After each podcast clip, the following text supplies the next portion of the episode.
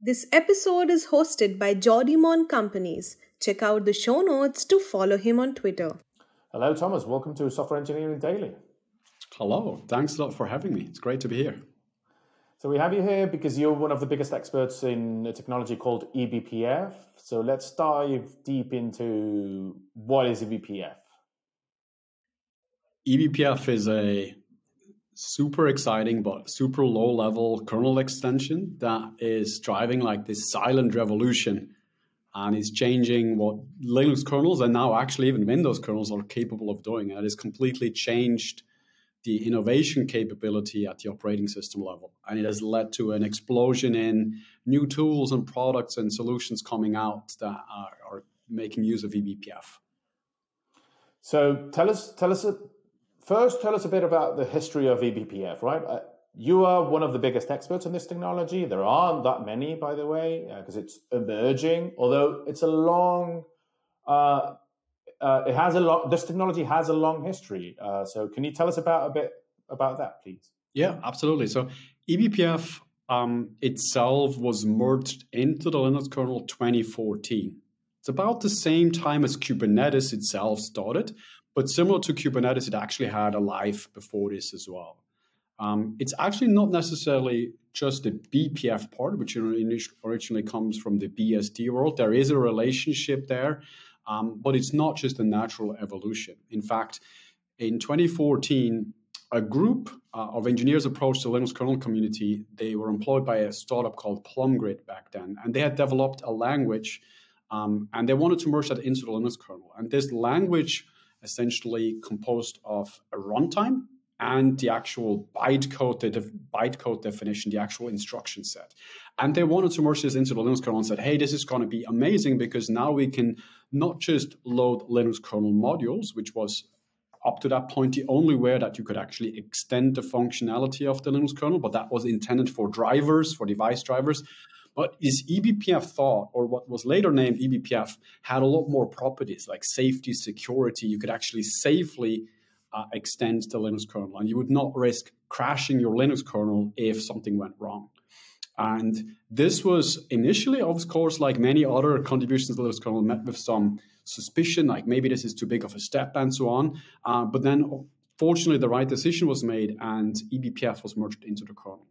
The reason why it is called eBPF is because the one condition that the kernel, kernel community had was you can merge this in, but we're not interested in maintaining two different bytecode runtimes. And the runtime that already existed in the Linux kernel was called BPF, Berkeley Packet Filter. Very, very old, older than I am. And the Linux kernel community said, you need to make eBPF compatible with that BPF. So your new runtime needs to be able to run the old code as well, the BPF code. Like this old BPF code is actually what you, what, for example, if you run tcpdump, it's a small tool that you use for network observability that actually uses BPF to do this packet level filtering. eBPF can a lot more than that today, but it can still run that old uh, that old bytecode BPF code that was invented more than 30 years ago.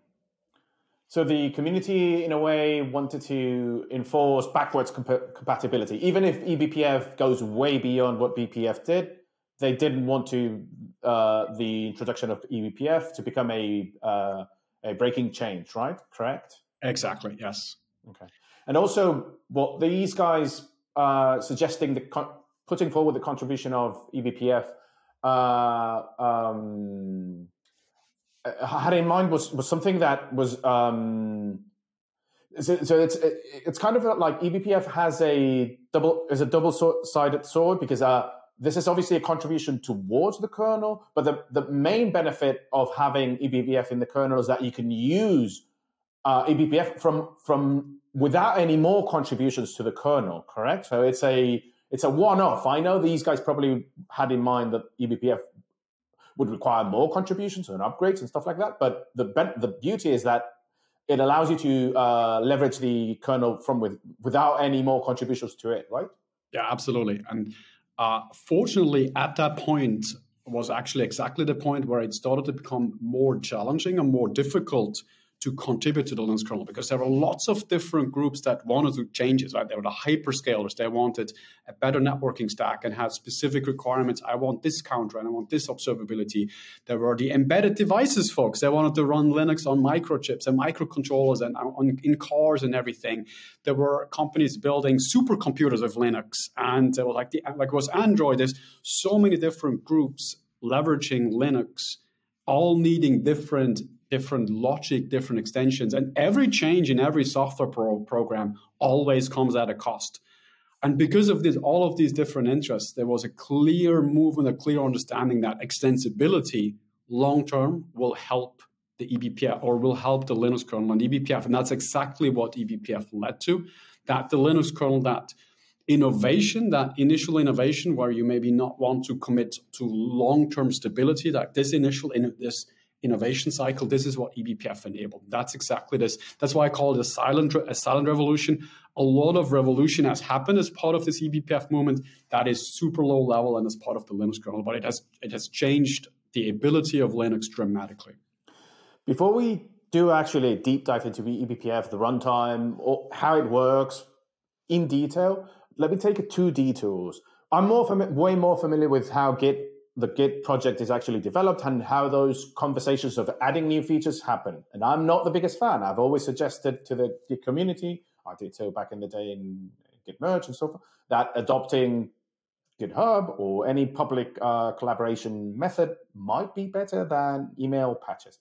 All these conversations that you just mentioned, because because the Git roadmap, quote unquote roadmap, is much clearer or less controversial. But these conversations about adding new features to the Linux kernel that you just mentioned from all over the world, from all different interests, you said the hyperscalers, the eBPF community, and all.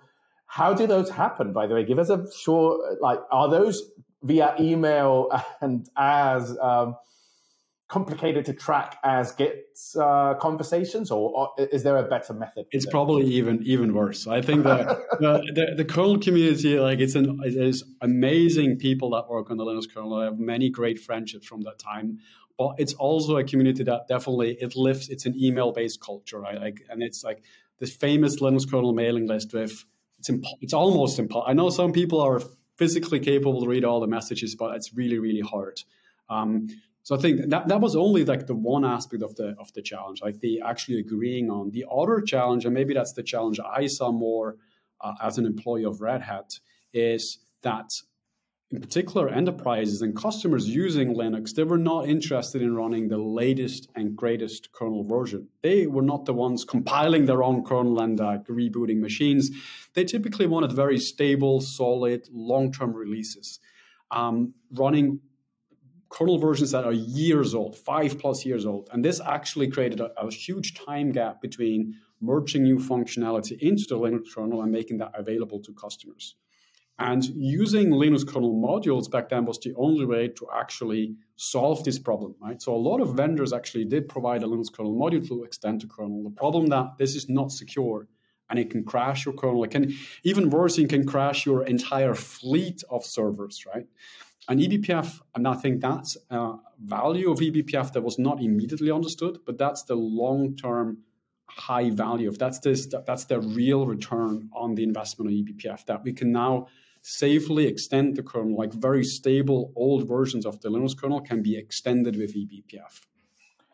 The second detail that I wanted to take, and again, let's keep it short because everyone would like to know about eBPF, is actually something that you mentioned. It seems that you had a previous career, not a previous career, but the, the, the, your professional career had a different focus before meeting eBPF. And at some point, this got hijacked by eBPF and you've become completely infatuated in a good way uh, with the technology to the point that you've founded com- a company called um, Isovalent, which is called the eBPF company by some people. So, how, how can you give us a, a brief um, outline of how you were working at Red Hat before that, and then how just your love for eBPF came? came yeah, to, I was. Uh, I was a, a, Linux kernel developer for about 15 years, and as part of that, um, I worked on a lot of the networking functionality, security functionality, IP tables, IPv6 routing, and so on. And it was always super fascinating to me to create software that then makes it into the hands of millions of users and customers and so on. That was amazing.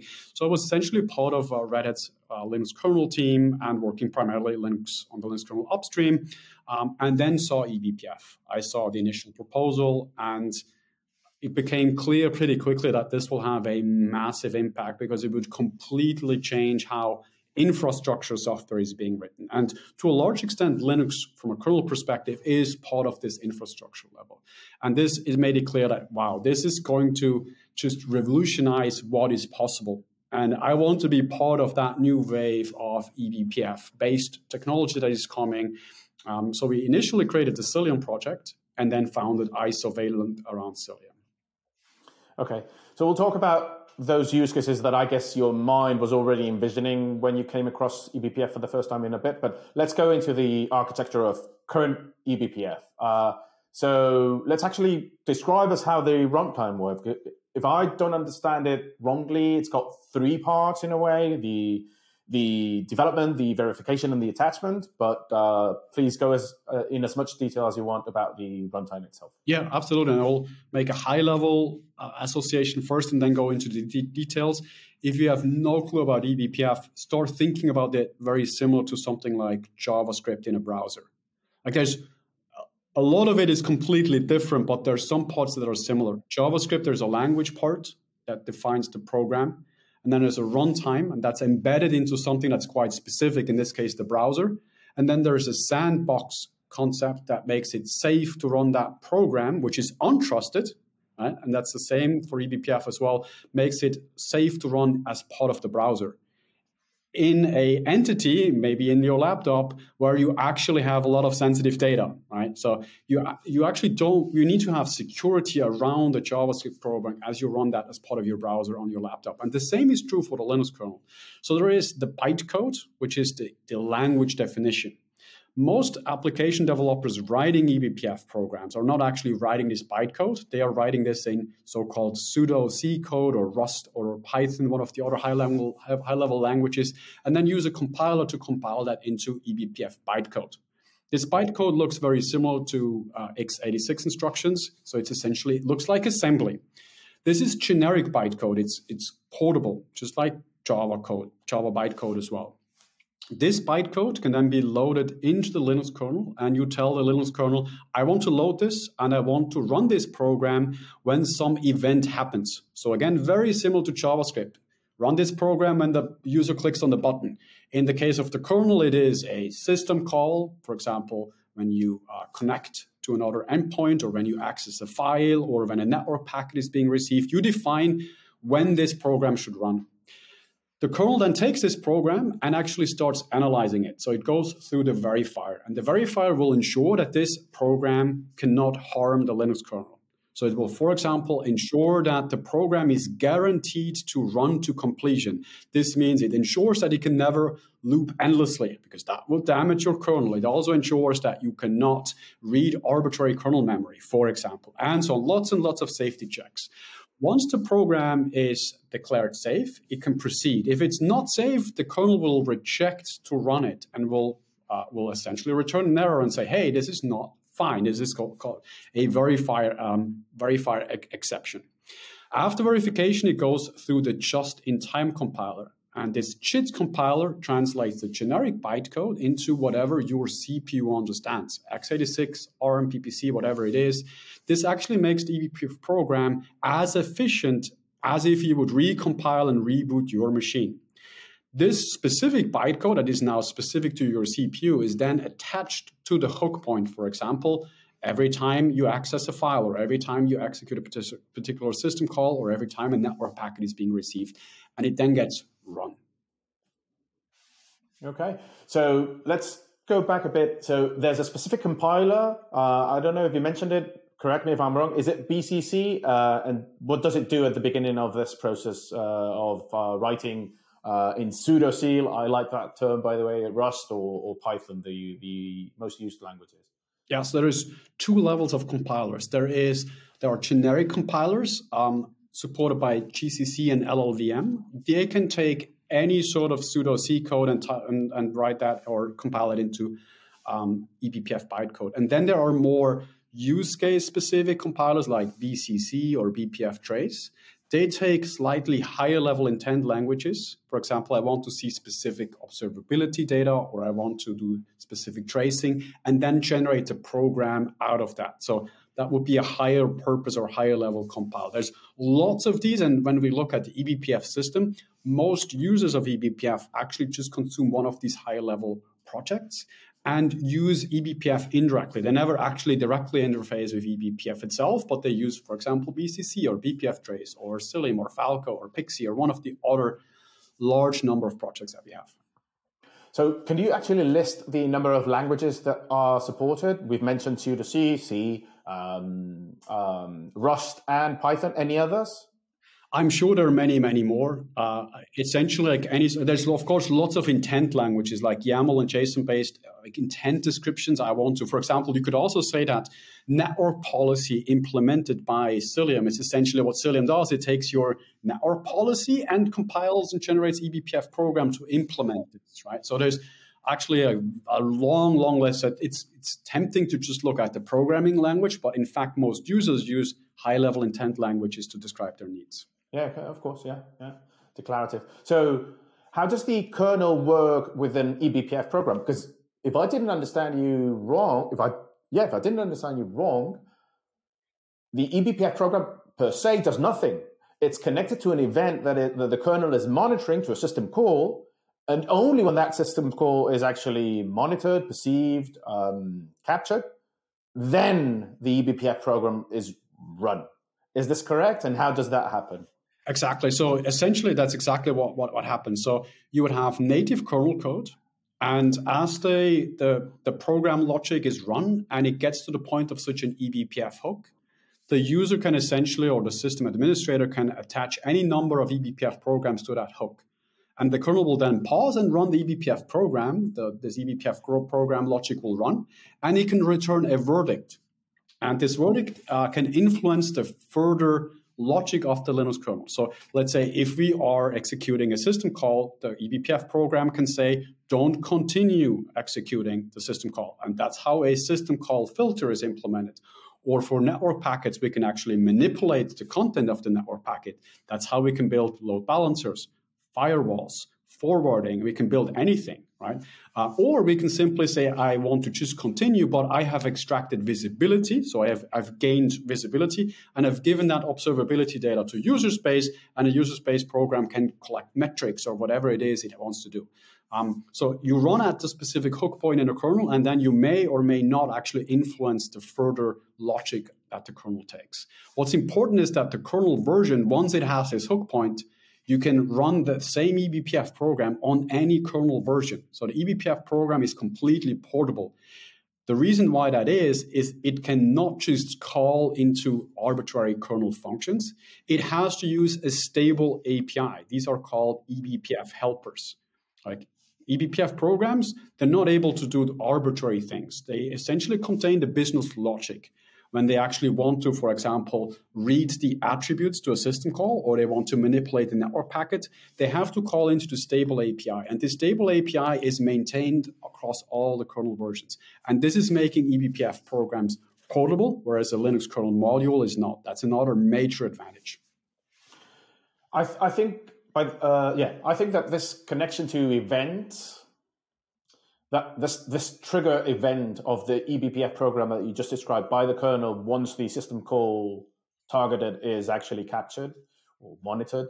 I think this is what took um, uh, Justin Cormack, in this case, the CTO of Docker, to call it uh, the Amazon Lambda of the kernel. How how much do you agree with that uh, high level description? Of, it's awesome. Uh, that's exactly what it is. I, I also I, I, somebody said like this is like this is the, this is the FaaS of the kernel. Absolutely, it's one hundred percent true. And I think one aspect of eBPF that makes it even more accurate is that eBPF programs themselves are essentially stateless. So very similar to like a Lambda function. And then you have your state, your data, whatever you need to maintain is in called eBPF maps. And that's that's incredibly interesting because it means you can persist, you can keep the state while replacing your program logic. what this allows, and this is super fascinating if you start talking about thinking about specific use cases, it actually allows, for example, in the case of Cilium, we can replace the entire network forwarding logic, the entire data path. We can introduce support for new protocols and whatever atomically without losing any state. Like connections will continue flowing. Like our for networking, for example, you need a connection tracking table to, to track all the connections that are flowing. That's completely new because prior to this, if you run a, a regular process on Linux, like a C, C program based, the state there is stack and there is like data, and then if you if you restart the program, you lose all of that. In eBPF, the state is typically in the map, and this map persists. You can replace the program logic just like you could replace a Lambda function while it still connects to the same database, and that state is still in there. Okay, that's fascinating. I didn't know about that so let's actually talk about use cases. It seems like the the first one historically, the first use case of uh, eBPF was correct me if I'm wrong, um, performed by Netflix at scale. I mean, you know, like large experiments with um, in production with with eBPF, and they used it for performance, right? So they could track um, the system calls that would uh, be measuring, you know, uptime or whatever, and they could take action on those. But there's plenty more, right? I think Cilium might have been created around the idea of monitoring networking. I don't know if a, a DNS call resolves into a domain that is prohibited for that application to uh, uh, to to access, then have eBPF stop the application accessing that uh, IP because uh, that's that's part of the policy. Uh, but there's more. There's security. That's the one that actually I'm more interested in lately. Observability, which is a bit of a mixture of all of them, and debugging. So could you actually walk us through? Well, if you, if you want to describe any of those in detail, that would be fantastic. Absolutely. I think there was not just one use case that came first. I would say in the beginning it was observability and networking were probably like the first core broader use cases. And I think around observability in particular performance monitoring, performance troubleshooting. One amazing property of eBPF is that it is incredibly efficient and you can build logic into um, correlating and aggregating raw observability data into something that's more compressed. For example, a histogram, or instead of streaming a list of events, actually collect a metric. And this is where BCC comes in. So BCC was one of the first big use cases of eBPF, and it allowed Netflix and others to do performance troubleshooting at scale and in production potentially, like with very minimal impact on actual production systems. There's many great talks from Brendan Gregg out there diving into use cases of BCC, uh, and, and how, does, how this has enabled Netflix and others to actually track down really, really hard performance issues in production systems and get to the bottom of it. I think the other big use case in the beginning was definitely that eBPF has a long history in kind of, or BPF had a, had a history in networking as well, and eBPF was immediately also attached to the networking world. It, it, it, was even kind of merged into the kernel via the networking subsystem in the beginning. So there was a very strong motivation to use eBPF um, for networking use cases. The reason for that is around the time when eBPF was introduced, software defined networking came around and into Linux as well. So there was a huge demand for programmable networking. And eBPF, and that's essentially at the source of the, the Cilium vision as well, eBPF is a fantastic technology to essentially have highly flexible programmable networking with unlimited possibilities. When I look at the reason why we created Cilium is we saw SDN evolve and solve a lot of problems but it kind of stopped the vision midway because it made networking programmable only in terms of building blocks that are networking specific. So you have what's called a flow table, which is the forwarding logic. We made that programmable. But then, and if you wanted to create something that is outside of what's already established in networking, you would have to create or change your building blocks again.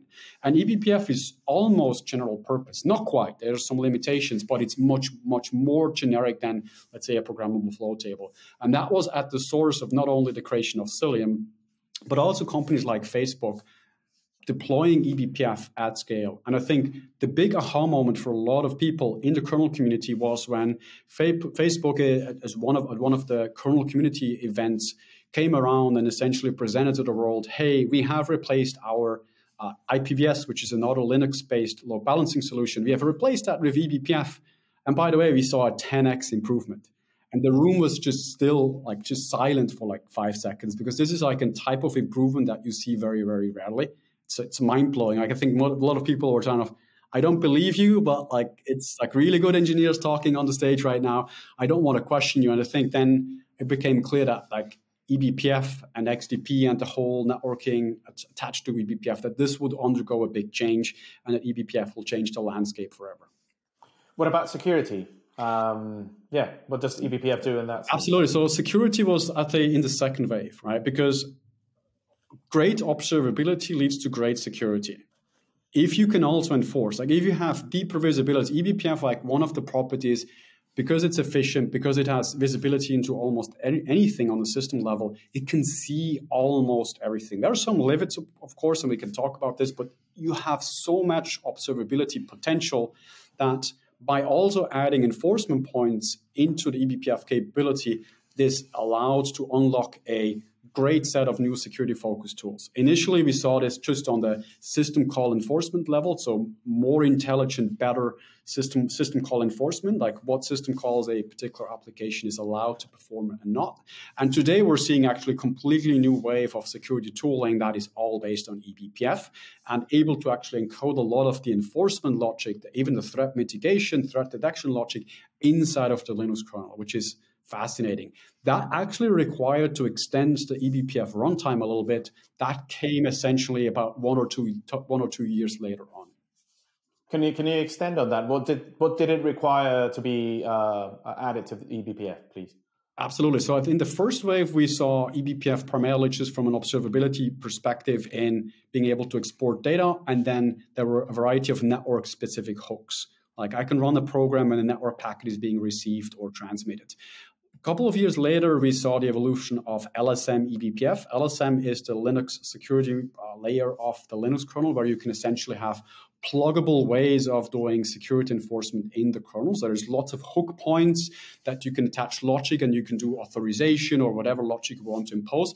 By making it possible to attach eBPF programs, you are essentially allowed to take something like SELinux, like the capabilities of SELinux, but make that fully programmable and add whatever logic you need, whatever like it allows to to create innovation in the kernel again. Right, so it, it always keeps back to this, keeps coming back to this that eBPF allows to all of a sudden instead of taking three years to make a kernel change, you can do something in a couple of weeks. Um, and that that was that was the enabler. So I think as soon as the the impact on the observability on the networking side was clear, like the spark was was there immediately that we want the same for the security side. And then field after field was added to this, and now eBPF is being seen as a potential solution for many areas in the Linux kernel where we would want to see innovation. Do you foresee any? I mean, it seems like observability, which seems to be a bit of an um, uh, umbrella term for, for, many things, as you said, uh, from good observability comes security, but also performance and so forth. Do you do you foresee any use case that we haven't mentioned? Uh, have you seen anything in in surveillance clients or whatever that doesn't fall into these categories that we just mentioned? Yeah, I think the one area I would say that is not just on the security observability side, I think eBPF gives a an opportunity to create a new set of preventive security. Um, this is also, I think, coming in from a, from a perspective that most security solutions that have been out there on the market, they have been using what's available from a Linux kernel API perspective. strace, ptrace, whatever APIs have been using our Linux kernel module, they were subject to these limitations. And um, eBPF is, is changing the, the playing rules. It's almost kind of like unfair. Uh, it's it's now opening up uh, a, a set of capabilities that are out there that allow to rethink and change and stop making this, the assumptions that we have been doing for the last 20 years. So all of a sudden, it actually becomes feasible that instead of having a kernel level probe that is gaining raw visibility and then have an intelligent engine outside that is uh, serving off that observability data, this sort of event, and then making intelligent decisions there to move this intelligent, intelligent logic into the Linux kernel. And actually, instead of reacting asynchronously to this, we can react synchronously while the code is still being affected. And that, I think that will change how we approach security from a system perspective. Uh, this is difficult to wrap one's head around. I mean, it's it's it's leveraging the kernel um, in, a, in a synchronous way, as you de- were describing, but in a custom way, right? So the kernel is one, and you can use it one way, and if you want to use it differently, you should commit code and contribute, you know, your patch, your, your new feature. But no, you can do it with eBPF and not wait for that to happen, and uh, adapt, make the kernel behave the way you want, uh, mm-hmm. without without that happening. It, it, with all the security measures of having trusted sandbox there was correct me if i'm wrong and, and we'll move on to something different before we just after you go into this. Was there a bit of controversy around the sandboxing of ebpf programs? Was it not sufficient enough? If, if there was a controversy uh, what was it about? Of course. I think uh, first of all any bigger change like this is like is heavily debated and, and um, discussed. And it was also clear that eBPF will be used by all the major stakeholders of the Linux kernel, like all like from the Red Hats to the Google to the Facebook, like eh, all the that all the big names were there, and they were super interested, and they would also they also immediately saw that they will rely on this, so they will be exposed to the risk of this. So they want to make use of this, but they will also be exposed to the risk. There was immediate high interest to make it as secure as possible, and this is an ongoing effort. But I think it's, it's, it's, it's important to understand kind of the threat model of this. The alternative is either a Linux kernel module, which we don't even need to debate about the security, there is none or close to none, or to change Linux kernel code and upstream that. And it's interesting that several stakeholders are now actually more interested and more convinced that eBPF programs is significantly better from a security perspective than changing kernel source code. Like we kind of make this assumption that kernel kernel hackers is this like breed of uh, like perfect humans and never make a mistake. That's not, that's not accurate at all. Right? I think uh, we're all just humans, and um, even a Linus Torvalds eventually will make a mistake. Right? So that risk was actually also considered at all times. And, and so from that perspective, eBPF creates a, creates a sandbox and is just in theory strictly better than anything that's either a kernel module or just changing kernel source code, right? One, one thing that fascinates me, and we're changing gears a bit again to a more abstract level, um, is the adoption of technologies, right? So you said uh, I've mentioned Docker before. Um, technologies like Docker Swarm did not pick up, and yet eventually uh, Kubernetes did. And they mostly solve the same orchestration problems that one did unsuccessfully and the other one does successfully. It seems to me that unikernels, although completely different from eBPF, wanted to solve this uh, same problem, right? So unikernels basically, and you can explain it in much more detail than I did. We had a, an interview with Idit Levine years ago in this podcast. I'll link it in the show notes. Basically, are shrinking down the whole stack, right? The, the, including the kernel, right? Uh, and making it slim and sort of like easy to use, but allowing you to leverage all the, well, from the drivers to the kernel, whatever. And that did not pick up. Um, so, do you have any reasons for that, and the reasons why eBPF uh, did actually become as successful as it is now, and as it seems to be going to be in the future? Yeah, absolutely. And I think unikernels, if we get unikernel, if we got unikernels to work, like the output of that, like the result would be technically even a bit better than what we get with eBPF. But there's lots of adoption complications and risks. And it's a, it's a lot harder to go from what we have right now to unikernels than to go from what we have now to using eBPF.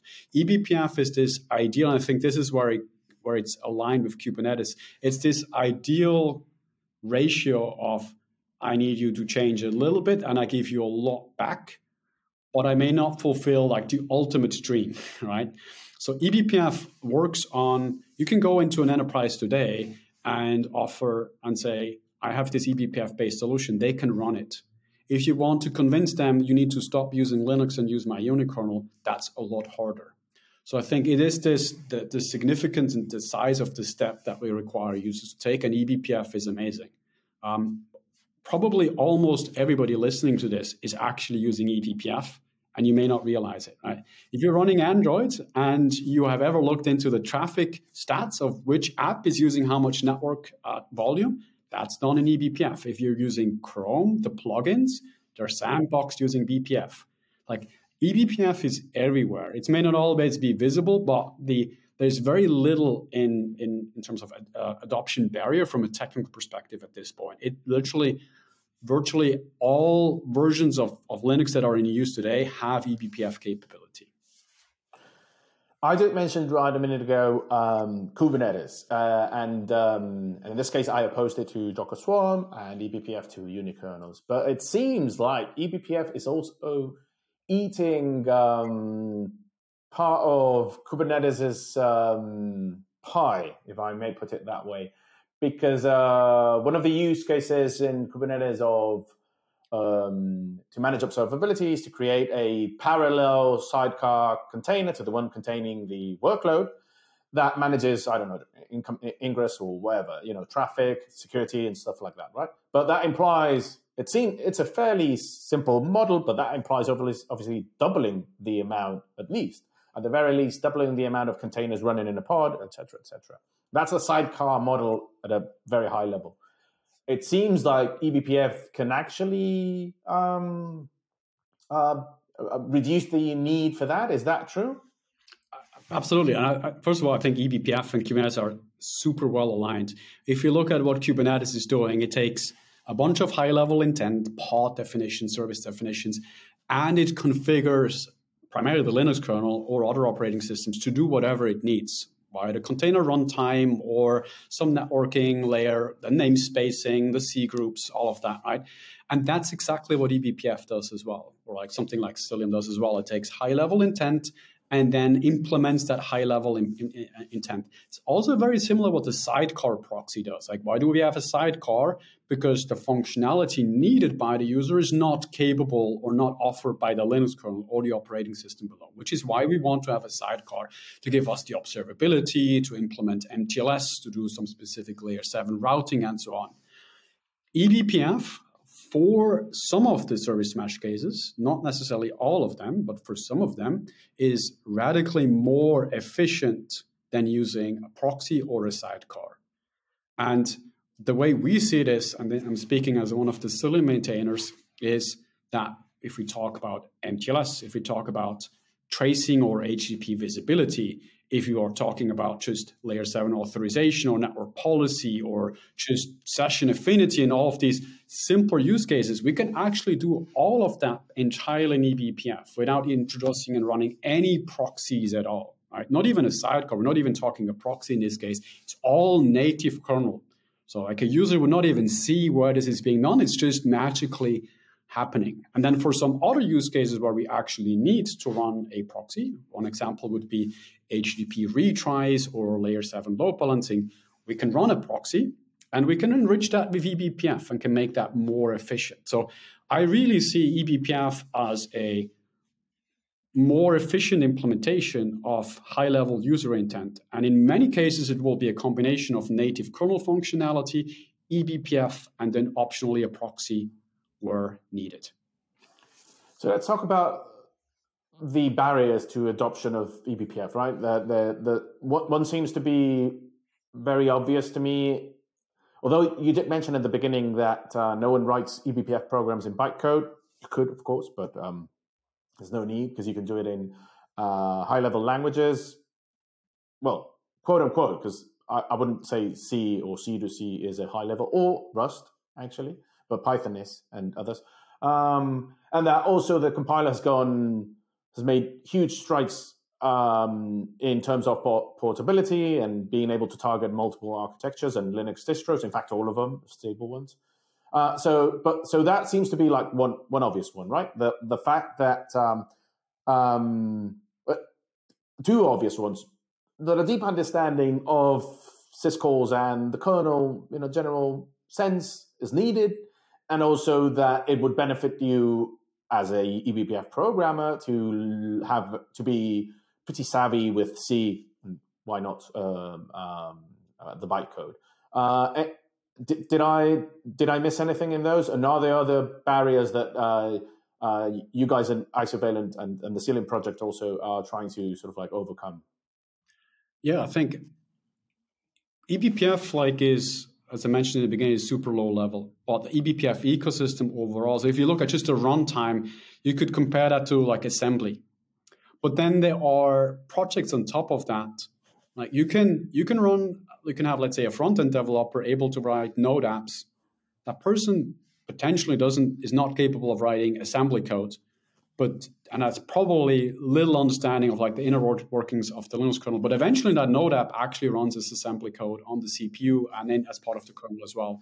And it's exactly the same on, on eBPF. It's layers on top of layers, right? There's the runtime, there's the bytecode, there is pseudo C code, then there is the next level of abstractions, which would be uh, projects like BCC or BPF Trace, where you need to have system understanding, but you already don't need to actually write even pseudo C code. You write Python code or Rust code uh, you still need to understand how you get that data out um, and what hook points to attach to. But you don't, don't actually need to low, uh, write a low level language. And then on top of that are additional projects.